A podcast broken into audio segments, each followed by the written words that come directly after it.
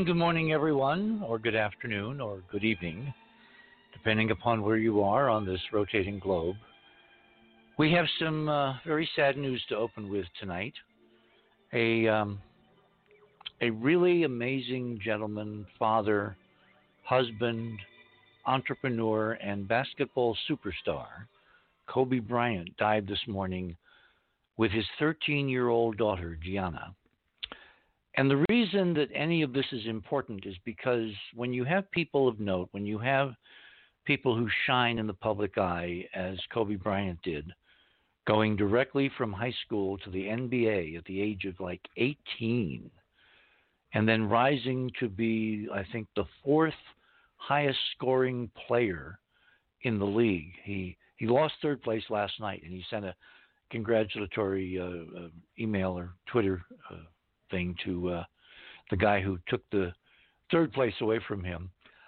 Um, it you, you you really should pause and consider. Bryant was only 41. He retired from basketball uh, a couple three years ago when he was 37. He has he had four beautiful daughters, three you know being kind of in mid range and one you know young young young baby, and he leaves three daughters and uh, a wife behind because he was taking his 13 year old daughter, who also was very deeply into basketball, to a uh, away game at uh, her school, um, which I think is somewhere up north of Los Angeles, north of Malibu. And he is obviously, when you're at that level of economics, you can afford your own helicopter. In fact, he was known to commute to and from the uh, Lakers games uh, down at the uh, uh Sports Center in Los Angeles by helicopter because LA traffic, as we've said many times, is like a parking lot. The reason this is important is because a lot of, of athletes, when their careers are physically over, when they can no longer perform the superhuman things that make them superstars, a lot of them just kind of fade away or they're taken advantage of or you know the vicissitudes of life catch up to them because they haven't planned ahead like uh, michael jordan and uh, a, a few others um, Bryant planned for when he would retire. And his plans included two very important things. He was going to attend his daughter's basketball game because he was the real champion of women's basketball. As you may or may not know, if you're not sports aficionados, and I must admit I am not one, but I keep track of certain things, women's sports in general are second class to men's sports in terms of endorsements, in terms of money, in terms of salaries, in terms of all, coverage, everything. It's just it's just the awful fact of our, you know, in transition society to a more perfect union that women's sports are not where men's sports should be. And he was determined in, as President Obama said this afternoon, his second chapter of life Actually, he was probably on his third or fourth. But as Obama said in his second chapter, he was determined to do something about that, to put his celebrity, his money, his brilliance, because he, he was a brilliant generalist, you know, again, another generalist. He was going to do something about bringing women's sports, particularly basketball, to an equality compared to men.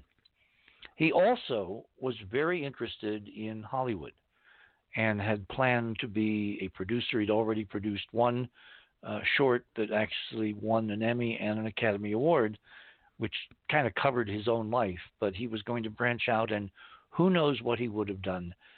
The reason that any of this is important is because of the subject that my friend Robert and I are going to be talking about this evening, which is life. You can't count on tomorrow. He was only 41. He had a whole incredible life ahead of him. And there may be extraordinary things around the corner that could have extended that life far beyond what we consider now to be, quote, normal. And a tragic, well, we don't know what accident, obviously, interrupted that life and his young daughters, and so his family will have to go on without him. It makes everyone think. It certainly makes me think because, of course, I've just lost someone that I had planned to spend the rest of my life with. One needs to take care of now. If you're with someone tonight that you love, tell them, hug them.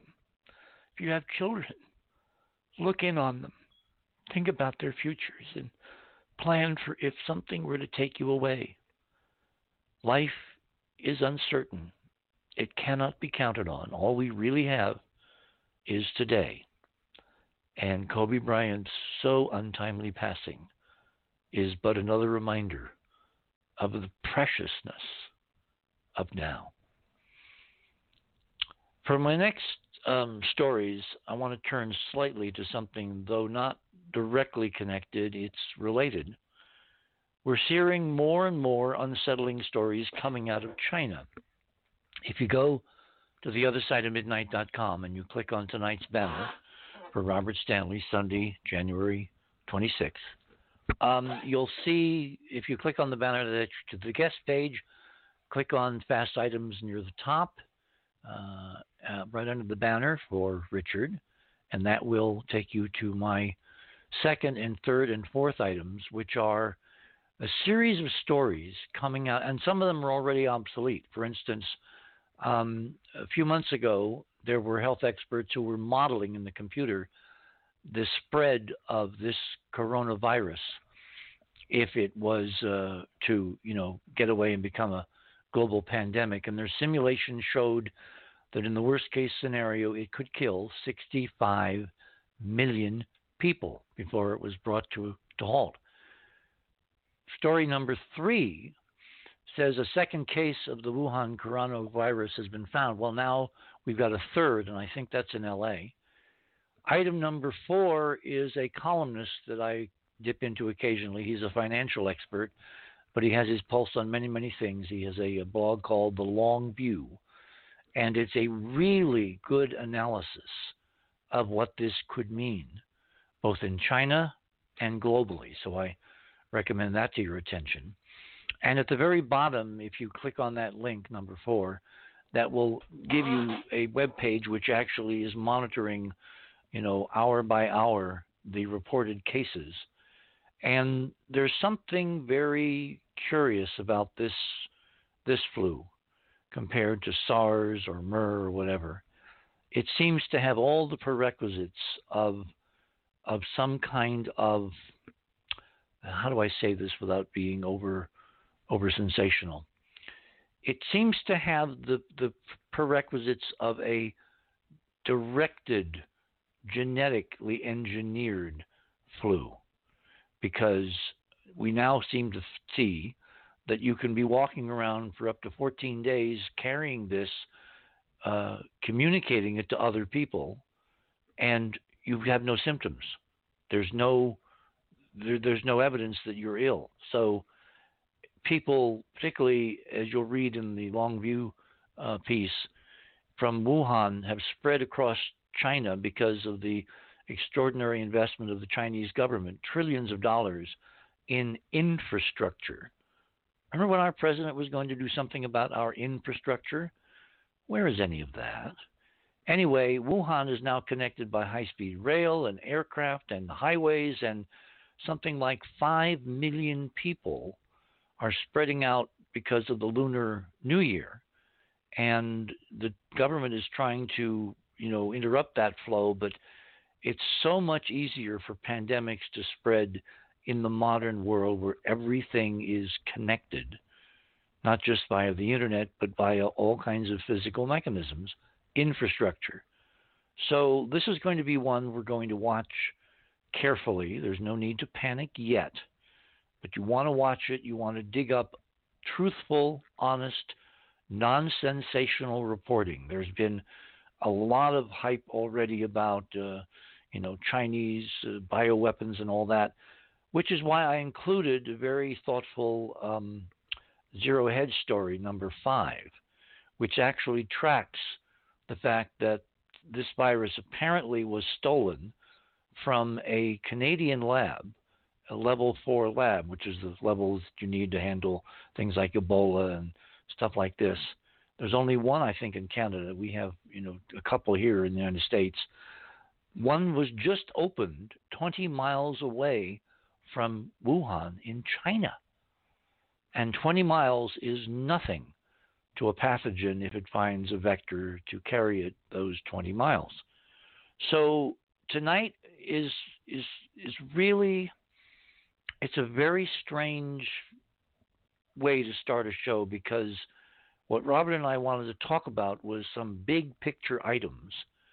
But these two events, Kobe Bryant's tragic death and this spreading coronavirus potential epidemic, even the Chinese a couple weeks ago in their news coverage called it an epidemic.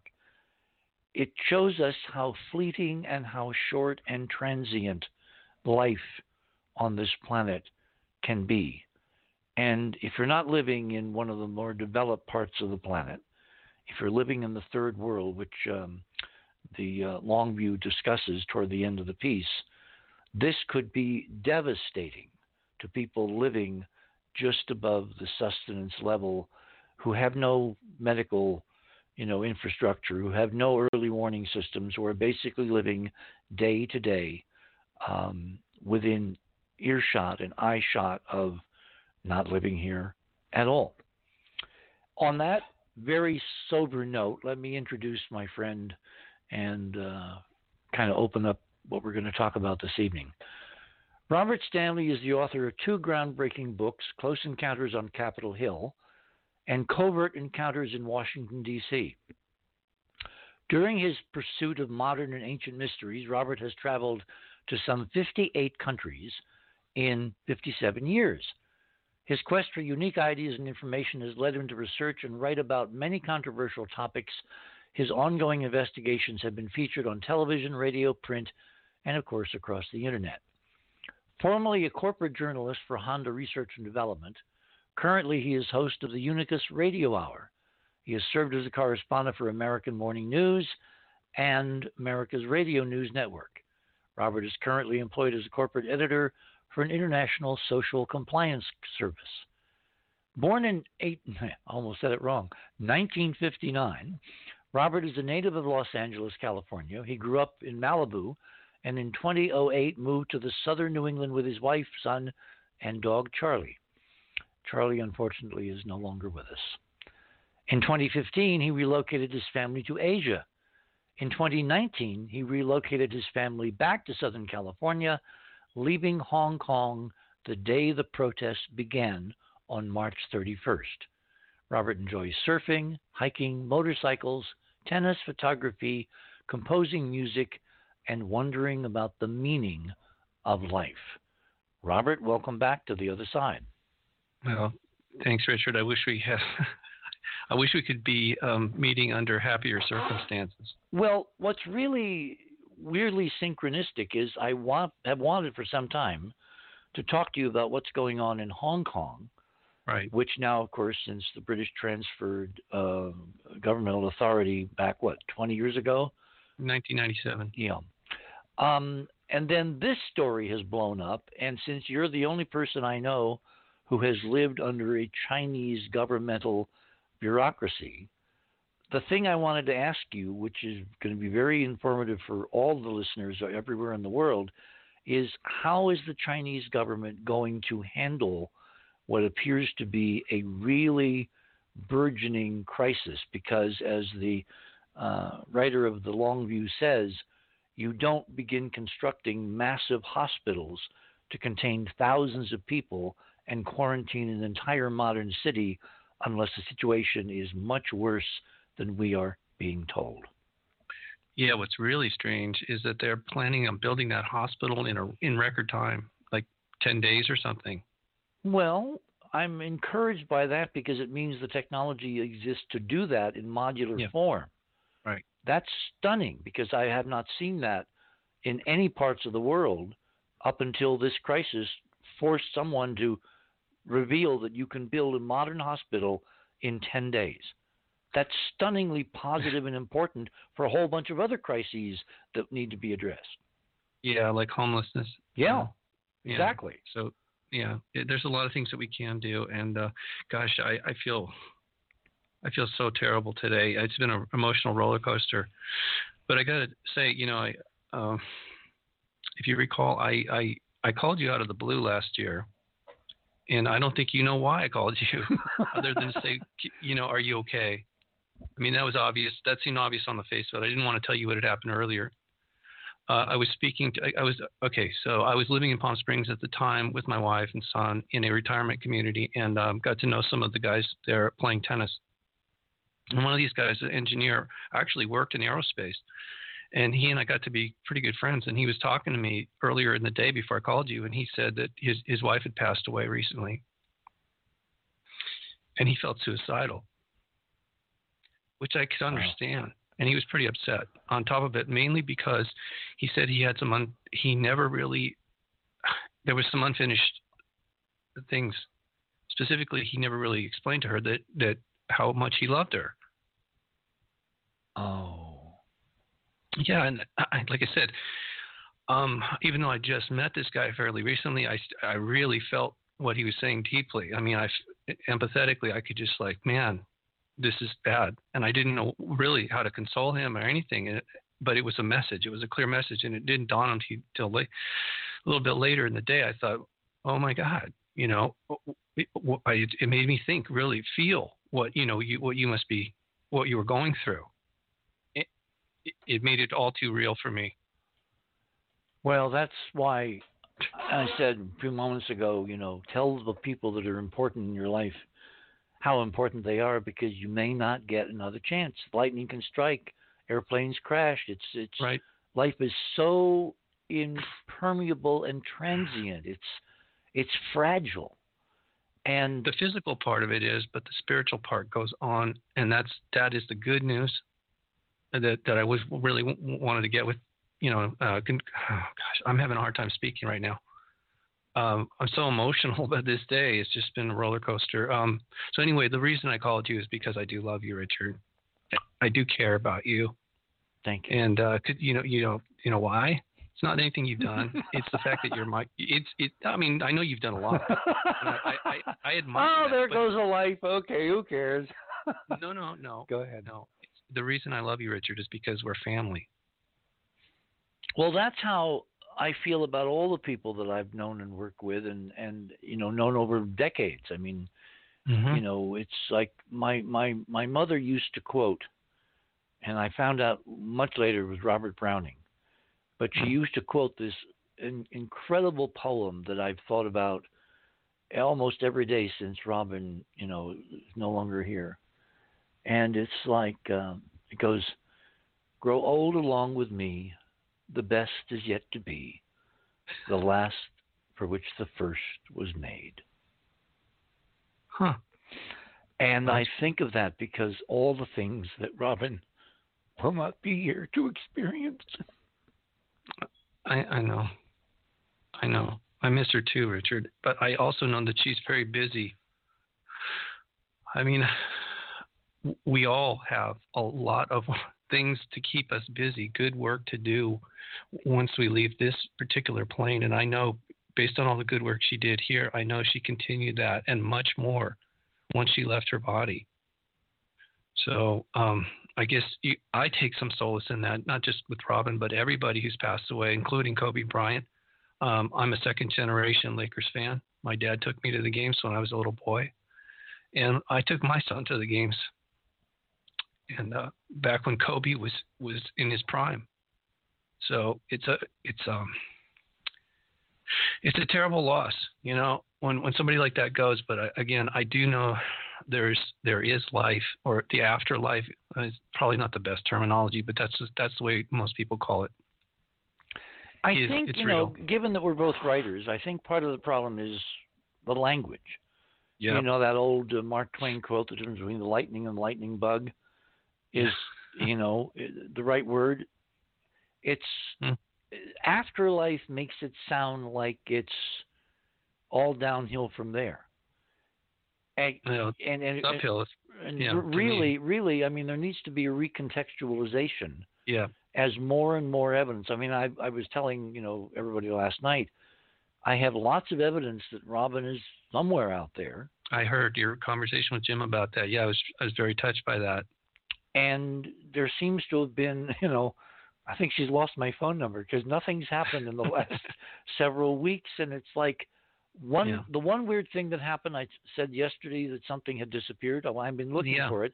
It's still gone, and Well- there's no way it could have. And what's ironic is, it was a SIM card for a uh, track phone that someone has bought for me in case we lose total power because I don't have a cell phone. I never wanted a cell phone Uh, when I was away, I wanted to really be away and incommunicado. And Yeah. you know, you have to learn not to be, you know, prisoner of the technology, but Yeah. you control the technology. And when Robin and I would go on trips, I mean, of course, she had her cell phone because of Michael, but you know, we didn't we didn't let people know where we were going to be, and you know, we had to maintain certain contact with like you know networks, that kind of thing. But I really, when we would go on these trips, I would be in a different space and not wanting to do the same thing that I do at home, which is answer the phone, look at Skype, return email, you know, the usual stuff.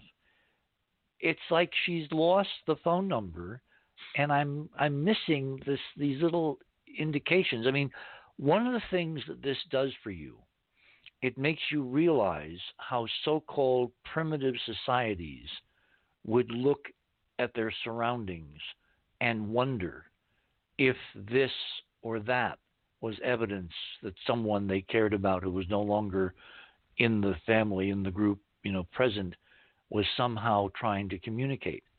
mhm. It's it's it's almost archetypal. I came down to the studio the other afternoon and I looked out the I have these beautiful windows that look out on the Sandias, which I almost think of uh, you know as Robin and my mountain because we did the Mm, Accutron experiments for the eclipses up there.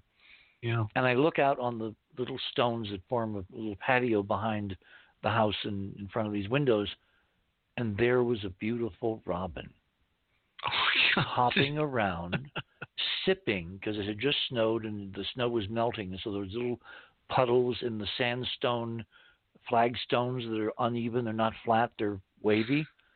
And then Mm. he would stop and he would look up at me, right at me. And then he would go and he'd take another drink, and then he would stop and he'd look, raise his head, and look up right at me. Mhm. And it was just, uh, I mean, really, because before she died some years ago, I don't know why, Robin bought a um, Arthur Singer print. Now, I don't know whether you know who Arthur Singer is. There were several major painters in the 19th century who did stunning wildlife paintings. And Metaboni and Arthur Singer were the two leading ornithologist painters who painted stunning images of all different species of birds.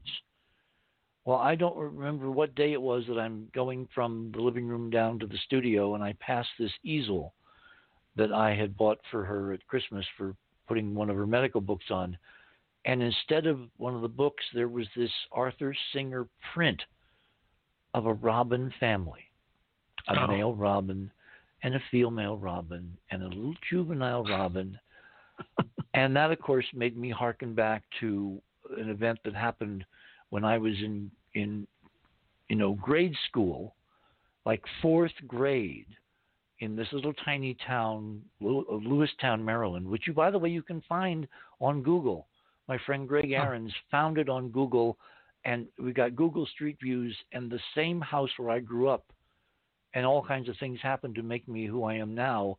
It's still there Hmm. across from the Methodist Church, and it's eerie. I can go down around the curve and see the house where the two little old ladies that my Hmm. mother used to entertain for tea up until I came into the living room one evening and said, I've lost my snake. You you never saw two little old ladies go FTL faster than, than that. That's that's definitely a kind of a chill on the evening. Mm. Anyway, um, that high school, that that grammar school up the street, which is still there, was where I mean, when when I was a kid, I don't know about you, but I was bullied horribly. If you're different, if you're a slightly bit different, Yeah. you know, the the Yeah. the uh, green monkey syndrome, they will d- be determined to destroy you.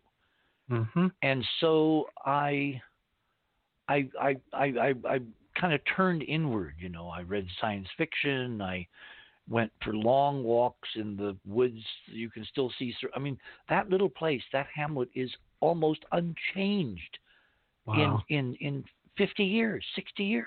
It's it's astonishing. It's like a little moment in time that has been preserved in some kind of bubble or or, or force field.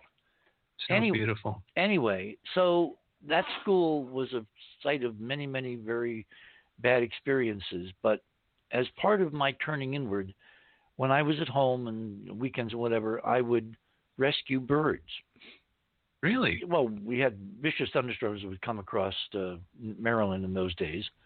And after every thunderstorm, you know, birds would fall out of nests. So I would go and I would rescue them, put them back into into nests. It does. It's not true that if you have the human scent on them, their mothers won't come and feed them. Um, I didn't know that. That's that that's that's an urban. Well, yeah, I would know. I was told that as a kid. Yeah. Yeah, yeah. We were all told that. I can I can prove with real data that's not true. But sometimes, in, I didn't know what it was. It was true, so I would have to rescue the nestling.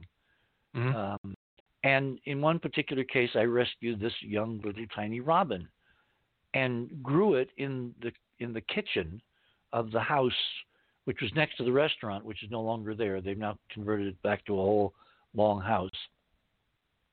From you know fledglinghood to adulthood, and then of course you let them go, which I did. Uh-huh. You know, and when you're when you're, you're ten or so, it's it's a terrible experience to love something and then learn you have to, if you really love it, let it go. So I'm on the playground during recess one day, you know, grammar school, fourth grade, and I was being bullied by I forget who, you know, the usual crowd. And I don't know why, but I just I looked up in a tree and I saw a bird and I put up my fingers.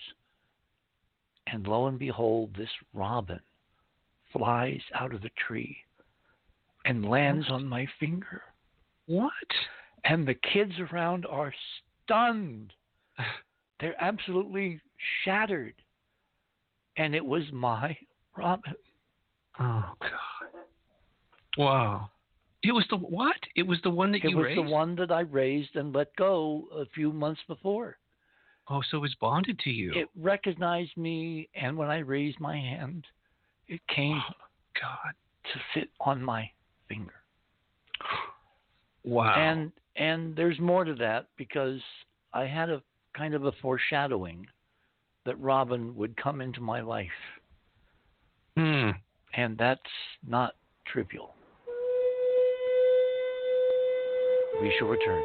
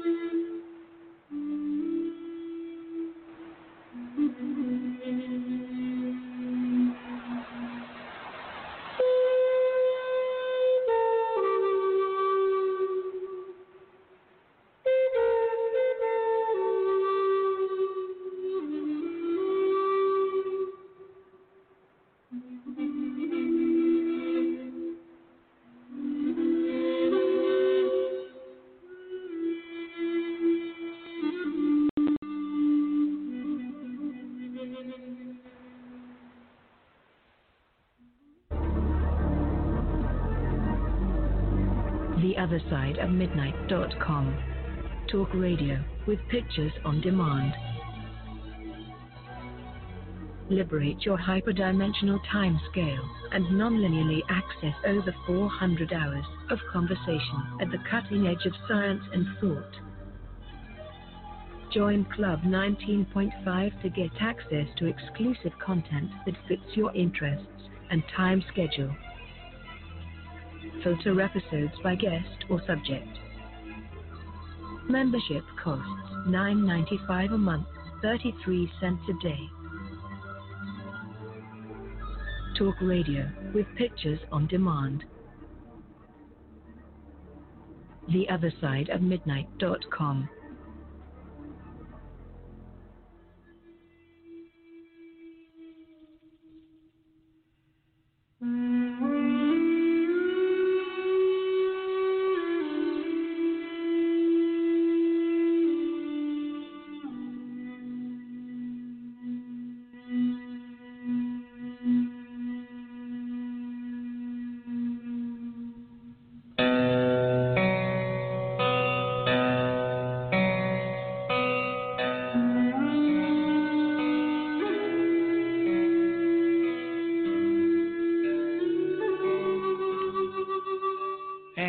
back, everyone, to the other side of midnight for this pretty somber Sunday night, January 26th.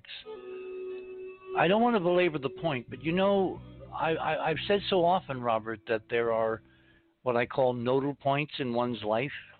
Right. And if you pay attention, you know, it's kind of like the universe presents you with a choice. You can go this way, take that road, or you can go that way. And depending upon whether you take the up road or the right road or the left road, things will be different. Just to complete this circle, you know, I'm not a superstitious person. I'm not someone who, who believes in woo woo and airy fairy. I like real empirical evidence. Yes. And I've got it, you know. I know Robin's out there because she keeps sending me stuff and now it looks like she took something away to maybe catch my attention. Right. Because it was it, it, the, the thing was it's, this SIM card is about communication, and so maybe Yep. she's referencing communi, you know, that kind of thing. Mm-hmm. But after that childhood incident, you know, I went, you know, I always was interested in ornithology, but I kind of went from birds to things higher in the sky, you know, Right. astrophysics, cosmology, astronomy, you know, the things w- way out there that are incredibly interesting and mysterious. But I've always kind of maintained this thing for birds. And then, of course, when I got into the ancient history cycles and the Egyptians and, you know, the, the animal, you know, symbolism, Horus, uh, falcons, that kind of thing we talked about last night, it was kind of rekindled. And of course, living in the country, you know, we used to be surrounded by lots of birds. I have not seen as many birds. Robin would put up this hummingbird feeder that uh, sits out on the porch, and of course, they're down across the Gulf of Mexico, but they'll be coming back. And the return season for robins, which are also a migratory bird, is in January. And it was Hmm. 21 years, 21, yeah, 21, this January that Robin and I came together. And we'd met briefly at a conference in, in Las Vegas. I was presenting on radar rings. And it's so funny because we actually wound up uh, having dinner with um, uh, some other speakers that night. And she turned to me, she says, You know, your presentation was terrible. It was so disappointing. I thought you'd have solved it. that was how we met. that was the Mhm. first words out of her mouth. So she goes back to Miami, and then I get an email. She and Michael were out for a walk one evening, and she sent me an email. You know, what's that twinkling bright thing, that star in the sky? And of course, I knew instantly it had to be Sirius. Mm-hmm. And so I sent her this email. And then when the whole um, Miami Circle thing came to, to light, um, I decided I would go to Miami for a couple of reasons. One, to solve that, and the other is this this redhead, this churlish redhead who had the effrontery to tell me that my presentation sucked because I didn't have the answer. but then reached out and asked me about a star. And a couple days before I was going to leave to get on the airplane, I looked out my window one afternoon, and there was a bare tree. It was not the same house; it was a totally different house, of course. And I looked out, and this tree was covered with robins. There Wow. must have been hundreds, two, three hundred robins Wow. fluttering and swirling around and lighting back. And I mean, it was literally a, a living tree of robins. Well, now I look back and I look at these nodal points. Hmm. Anyway, Yeah, you're, you know, Richard, you're very blessed to have had these experiences and such good friends and, you know, uh, our family. Family. I mean, obviously, you and Rob are family. I felt that about her whenever we had conversations and communications. I always appreciated her friendship and, and the love that she used expressing. And still, I know she still she still is a very loving soul. You know, just it's just I think it's difficult, especially the higher you go, the more activities that you're in, directly involved in. It's difficult to communicate with us here, because eh, we're I do feel like we have a lot of limitations on us here. Well, I've said, and the more I look into this, particularly now since since Robin isn't here, and I've obviously been very interested in what's what's after. I think this situation, this life experience, this this transitional three dimensional brief time we have in this dimension, I think it's not representative. I think it's broken. I think Hmm. when the physics was broken 66 million years ago, that everything that has prescinded from that, we are living in a broken physics. And no one has fixed it. And I've been asking myself for, for you know, a decade or two, given the, the, technical capabilities I know are out there that we're going to talk about later in the show vis a vis the U.S. Uh-huh. Navy.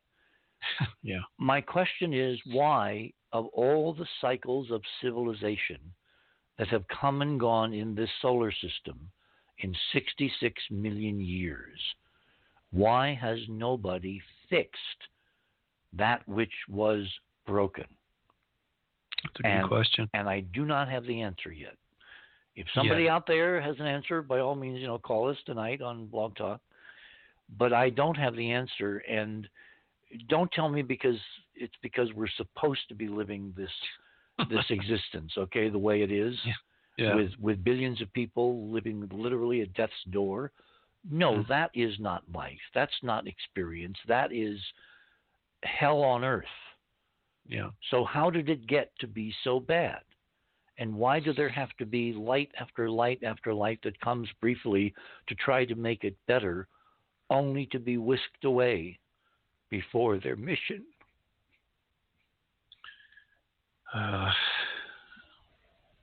yeah, I I don't know that there's ever a good time or a good age or good way to leave, and especially if it's so hard to say goodbye to anybody at any time. Um, all I can say is that I know that it's not the end. You can call it whatever you want, but I know there's life goes on in a different manner, but it's there's a lot of similarities, and, and yet it's all. If I understand this correctly, it's based on our choices that we make and the actions that we take that direct us forward or possibly retrograde. You know, and so this it, it's it's just fascinating. It's not that complicated, really. Um, it's just something that we're not very focused on, and I think we should be. All, our not all, but it seems like a lot of our ancestors or the tribal people, different cultures that came before us, they seem to have a much better grasp of that aspect that, of our life here and how that extends to life in other realms. Hmm. Well, maybe it's because they live closer to the earth and they see the natural cycles, the cosmic rhythms, the Mm. what I would call hyperdimensional resonances that modulate life. Mhm. Um, the last apparition, if you can call it that, maybe that's not a good word because apparition means you know someone visibly shows up, and that's not what happened. But the last communication I had with Robin that I really know was from her was one day after the winter solstice, when the Earth and the Sun and the 4 million solar mass rapidly spinning black hole at the center of the galaxy are all lined up. And I've measured, you know, with the Accutron for years, you know, the frequencies and the changes and all that. And Mhm. there's always a lag. It's like the alignment itself is not the, the moment of truth, it's just after. I think uh, uh, Maria Wheatley, who you may have heard on the show, she's our English um, uh, archaeoastronomical expert Oh, yes. who does Yeah, yeah, yeah. That was fascinating. Some, Yeah. Yes, what you said about Stonehenge. Oh my goodness. Oh my gosh, yes. and Anyway, the surrounding area. Wow. Yep, yep. Well, she's been measuring, you know, with other technologies like dowsing and Mhm. human senses and all that, the the energies that happen at places like Stonehenge during and after eclipses. And she says the biggest impact is not during the event, but after the event. Hmm. There's kind of like a phase angle, whatever that angle is. So when when the events around this last communication from Robin happened after, you know, day after the solstice, the alignment with the galaxy, to me it was almost right on cue. The problem is there's been nothing since. Now, we go as as Georgia Lambert and I have discussed many times, you know, the Earth cycle, the spiral around the sun as we move in Right. orbit through the galaxy. There are Yes. there are periods that are different depending upon what season it is to how the physics is preparing for the next, you know, concretization of those things which are set in the ether, in the field, in the Mm. in the insubstantial. Yeah, the patterning. Yeah. Yeah, and I'm thinking that that may be what's going on here. So I'm obviously attuned to, you know, her next phone call. Hmm. To be very flip about it. Well, I'm sure she wants to. I when when the time is right, when she has a moment, because I, I I really think she's extremely busy, based on what I've been studying in this, and it, it, came to me from a listener to my show, sent me a link and said, "Have you ever read this book called Astral City?" And uh, no, I hadn't, but I looked it up, and I've been reading. My wife and I've been reading it, and um, we're almost done, and it's wow. I've read similar things about people's impressions of after they've left their body. Some of them came back, and so they they gave us an inkling or some insight of what life is like when you leave the physical plane, and it's actually very similar, but it has a, a much higher degree of spiritual awareness and activity that goes on, especially for those that are of service to others and realize that we're all family and do. s- Go ahead. What was that? I didn't say anything. Okay, Keith, you're doing some weird stuff with the board tonight. That was really strange. Anyway, um, yeah, that I and I, you know, Whitley Strieber is has been talking a lot about um, passing of his wife Anne and how she's still in communication with him. Well, they've And- written a book together, and when I, know, had Whitley know. on a few months ago, you know, Okay, I, I So said you know, I said very bravely, you know, you and I should do a show on this. I'm not ready for that. No, no, no. I, I understand. I will Of not course. be, you know. I mean, But I it was it was this send- time. Go ahead. No, no, no. Okay, so the one of another friend of ours, mutual friend, is Don Ayers, the Oh, retired yes. NASA engineer. Yeah. Uh, he doesn't want to be known publicly, and but I had to say his name, otherwise you wouldn't know who I'm talking about. you could have said Don that we know, Well, or yeah, you could have or you Don. or you could have used his code name. He has a oh yeah, fisherman. Oh, Anyway, boy, yeah, I'm you're giving out all this giving it out tonight. Yes, go ahead. Uh, It's okay. He's not really in hiding. He just, you know, his pension is tied to the whatever government agency. The thing is, he's very up there in years, and his wife has been suffering and in ill health, and he's been he's been her nursemaid essentially, keep trying to keep her around as long as possible. And I understand that they've been together like what, like 50, 60 years. I mean, it's yeah. just crazy how long they've been together, and God bless them. But um, he's, you know, he he he is struggling with this transition. So he called me out of the blue one day and he said, Robert, I, I don't know who else to ask about this, but what would you please tell me your opinion? Why have I had no visitations from, from these other beings from, you know, other realms? And I I, I have a pretty good memory. And I said, well, you know, you told me that when you were a child that there was um, a being, a very um, I guess you'd say like an, a master that uh, that approached you when you were a child in your bedroom and you told him to get the hell out and never come back. Oh my my my my my my. Yes. And he said, "Oh my," he says, "I forgot all about that." And I said, "Yeah, but he hasn't. They haven't. You told them to, to basically piss off, and what do you expect them to do?" And I said, "Next time they show up, maybe you just say sorry, you know, because I said the only reason they would have approached you. Well, he doesn't even have to wait for them to show up.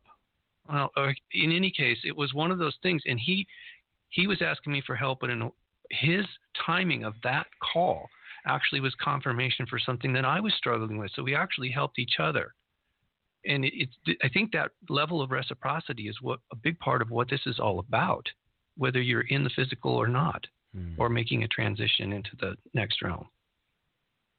So I somehow don't think that would I I if if if you know advanced beings, advanced consciousness, higher level spirituality, whatever we want to call it, means anything. it certainly doesn't mean that anybody, you know, who's not here, 3D, holds grudges. So I don't think that's the operative thing. I think it's okay, you're right. I, You're right. I Thank you think it, it has to be more, you know, the old Malibu joke. Remember the Malibu Yes. joke? How many psychiatrists does it take to change a light bulb in Malibu? Go ahead. Only one. But the light bulb has to want to change. Ah. So the did you, change. Did you to make that for me? I think. No, no, it just. Oh, know. And no, my grandmother did not tell me that one. No, that one okay. that's from some other place. Don had to reach the point where he would ask the question. Ah, I see what you mean. So, yeah, the mere fact he was asking it, and I gave him some insight. Is the open door? reflection. Yes, yes. Yep. Yeah, I I know. I felt that as I was talking to him. In fact, we both were moved to tears about. There's a lot more we said. I, I don't want to bring it up. He, I, like I said, he's a very private guy, but just giving you some illustration of there's there's a lot going on behind the scenes that you never see or hear on the news or in the internet. It's it's just it's a some people call it the quickening. Art Arden Whitley called it that, but I I don't know. Some people call it ascension. Yeah, call it whatever you want. There we are evolving towards some le- higher level of being or awareness, consciousness. Well, again, going back to the physics, and I've talked with uh, Rick Levine about this. I've talked Mm-hmm. with actually I talked to anybody who'll listen about this. that we are at this cusp of this twenty-six thousand year cycle, Mhm. the precession, which is like the grand rheostat of the physics and its impact in evolution on Earth. And that's why I've been anticipating all kinds of never before seen things. So when Donald Trump was elected, it was like, okay, check that one off, all right? Mhm. And the whole evolution of his political, you know, domination of people's consciousness is totally on schedule. You know, Hmm. when people look around and say, well, who ordered this? Remember, Donald Trump is not the cause, he is the symptom of Yeah, society itself, which is so out of tune and so it's think of fingernails on a blackboard. All right, that's the Yeah, society yeah. in which we're living. If these things, as George and I have discussed, are not addressed, if they're pushed under the rug, which they've been for Hmm. decade after decade after decade, for millennia, yeah. this is the time when it all comes bubbling up, and we have these huge decisions to make Mhm. at some level, this almost looks like, you know, biblical judgment time. yeah, but we're not being judged. As you just said it, we're actually making choices. Well, we're judging ourselves. Yes, yes, That's yes. what's going to happen. We're in the process of showing to ourselves and to the world who we are. Are Mhm. we going to choose truth over lies? Mhm. honesty over deception, humanity over inhuman. In other words, all of these boxes have been checked, and we're now poised on the brink of the choices of our lives and of thousands of generations of lives before us because Mhm. the physics is coming to a climax once again. Wow. Uh, well, I wrote it this way on my website. It's uh, it's time to choose between utopia or dystopia, liberty or tyranny, resonance or dissonance. Yep. Yeah. There's a there's a beautiful movie. I don't know whether you've seen it called Things What? to Come. With with with Raymond Massey. No, You've never seen it? No, I'll have to ch- check. Oh yes, yes, yes. It's out there. You know, I it, they actually ran it on TMC the other night, and I taped it Hmm. so I could see it. You know, at my my schedule. I saw it. The first time I ever saw it was when I was this kid who'd somehow snagged this job at the museum in in Springfield, and I talked my director into paying for me to go to Washington D.C.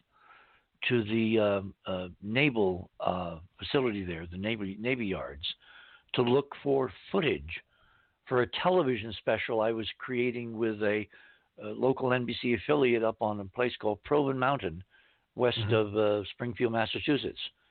I was let's see, I was what six, 17, 18, somewhere around there. And you know, at that time, 17, 18 year olds didn't go bombing around the country with airplane tickets on their own, representing cities and museums. Yeah. So I did, and I'm in this beautiful hotel in downtown Washington. I've got my first meeting scheduled for like 10 o'clock. I get up like at 7, you know, so I'm going to be really ready, right? Mhm. And I turn on the TV. There's TV in, in hotel rooms, you know. Who would know? And there's this movie running. And I got to tell you, I literally took, I had to take a cab to dash across town to make that first meeting because the movie was riveting. Mhm. It was uh, from the 1930s, 35, I think, starring Raymond Massey, who was a very, you know, remember he played Lincoln and all these wonderful Mhm. parts. And it was called uh, Things to Come. And Things it was to come. Things to Come. And it was a future forecast of life from World War II into the distant future, the 21st century Really? and I'm not going to give it away. Huh. But there is a there's a certain set of lines at the very end of the film which so encapsulate the choices and decisions we humanity face tonight. Not Hmm. just us here in the United States, but all over the planet.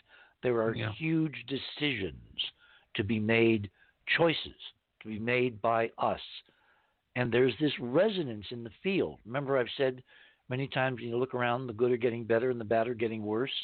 Yes. That bilocation, which I can trace to, you know, frequency splitting, if you want to get really, you know, physics about it. hmm It's all about choice. It's about good and evil. It's about Mhm. who are we going to choose to be? Are we going Mhm. to be fearful or are we going to be courageous? I mean, the U.S. Senate has a stunning set of choices about courage and fear right now, Mm. as never before in American history, because literally the fate of the Republic is at stake. Nothing less, nothing more. And to be living through that history and being able to watch it in real time, regardless of your transient political position, that's what I want people to focus on. This is not a trivial time to be alive. It's a time when everything has meaning or nothing has meaning. Yes, I agree. Well said. I, I I'm just glad I'm not in Washington D.C. right now because I'd probably get arrested because I don't know how to keep my mouth shut. well, see, that's a choice. I know. You know, I mean, this show has been attacked in every conceivable f- fashion Mhm. to get us off the air. Um, there are amazing things going on behind the scenes. Someone uh, succeeded with Robin's death because of certain things that have been set up in stealing Enterprise. The Enterprise, the Enterprise mission is gone. People Huh. have been asking me. It got stolen, and the and the hijackers, the thieves, the pirates who stole it, wanted to sell it back to us for one thousand nine hundred and fifty dollars. God. Well, Well, that doesn't make any sense. it makes perfect sense. It's I mean, called it- it's called turning the knife. Oh. One nine five nineteen point Oh, five. oh, oh, oh, oh, okay. oh, no, oh, Mr. Stanley. sorry. Yeah, Yes. I'm, I'm I'm slow, Richard. Anyway, uh, we all said okay. no. Thank you for clarifying. Yeah, that makes perfect sense now when yeah, you of put course, it that of course. You know, it's uh, up yours. So Uh-huh, what we've uh-huh. done is we've transmogrified it into the Enterprise Missions website. All you do is add an S Mhm. because the mission, you know, the original Enterprise mission that I created back in '96, Mhm. it's now evolved to more than one mission. Okay, that makes sense. So it's kind of like the universe was saying, "Come on, Hogan, you know, get with the program. This is this is time for the next big thing." yeah. So it's enterprisemissions.com. Wow. Yeah, my website at unicusmagazine.com has been um, not black. Okay, it's it's not shadow banned. It's been blacklisted for uh, since what is it, 2000 and anyway, a number of years now because of uh, what do they call it, COINTELPRO type of activities behind the scenes. That there's operatives that created uh, subdomain names Mm-hmm. that tainted me in a sense that when the bots go out and they say, you know, Unicus Magazine, it is associated with these subdomain names that say click fraud, um, um, oh, what was the other one? Um, pornography, um, just a host of things that'll get you blocked. So my website is actually blocked in a, some countries or limited access just because of the, the you know the dirty tricks that these guys pull behind the scenes. Instead of just taking me off entirely, they, it was it was more surreptitious than that. So, but we prevail. Somehow we persist to, with the program. Well, we, as you know, if you looked at the latest, in fact, you sent me the ratings. I was very appreciative. You sent me the Yeah. TalkStream live ratings, both for the mainstream uh, programs like Rush Mm-hmm. and whatever, as well as this subset they've created called paranormal. I hate that term. I know. It's- I know. Why can't we do something about it? Why can't we change? Remember, words, language, fireflies, lightning. You know, paranormal means it's somehow separate from normal. Right. You know, when I talk about Robin communicating it's not paranormal. It's part of normal. Yeah. It's just not supranormal, yeah. recognized by the political infrastructure, which has every intent to keep us from figuring out there's more than three dimensions. Yes. Yes. Yes. And I, agree. I, I think I said to somebody one night, I said, you know, I, I know the reason why all these amazing technologies, so-called uh, breakthrough energy and anti-gravity and all this is prohibited. We're not supposed to know it, it works because with it comes the baggage of unlimited consciousness. And whoever is enforcing uh, Alex Jones, who I don't agree with on most of anything, but I do with on this, he calls this the prison planet. That's Mhm. the way we're kept in prison by Mhm. not letting us understand this physics and the reality of other dimensions and other um, existence. yeah levels of of existence. Yeah, that's part of our divine birthright. I agree. Okay, let's hold it there. We're at the top of the hour. My guest this morning is Robert Stanley. As you can tell, Robert and I are old friends and colleagues, and we've done all kinds of interesting explorations. We're going to continue this. Here on the other side of midnight, my name is Richard C. Hoagland. We're into a night of deep philosophical musings and speculations. Thanks for listening to this exciting first hour. Now, the second and third hour of the show is available to Club 19.5 members only. Please support the show by subscribing to Club 19.5 and join our very interesting community. To do that, please visit the website, theothersideofmidnight.com, and click on the Join Club 19.5 link in the left hand column. As a Club 19.5 member, you'll gain access to the rest of this show and all previous 350 plus shows that we have done. Now, recent Club 19.5 member archive recording have the commercials removed and the sound quality has been enhanced. You'll also receive a dedicated private podcast feed that contains these enhanced show recordings. And you'll be able to download the MP3 files directly from the archive if you prefer. As a Club 19.5 member, you'll also be the first to preview our new videos and reports. We'll be adding exclusive new features to Club 19.5 as we go forward, and boy, have we got some amazing things to tell you about in the coming weeks. So please support the show and don't miss all the exciting new things we have planned. I want to thank all our Club 19.5 members because without your guys' support, this show would not be on the air. Please help us continue growing the show by subscribing to Club 19.5 today. And when I say we really need you, we really need you. Over and out.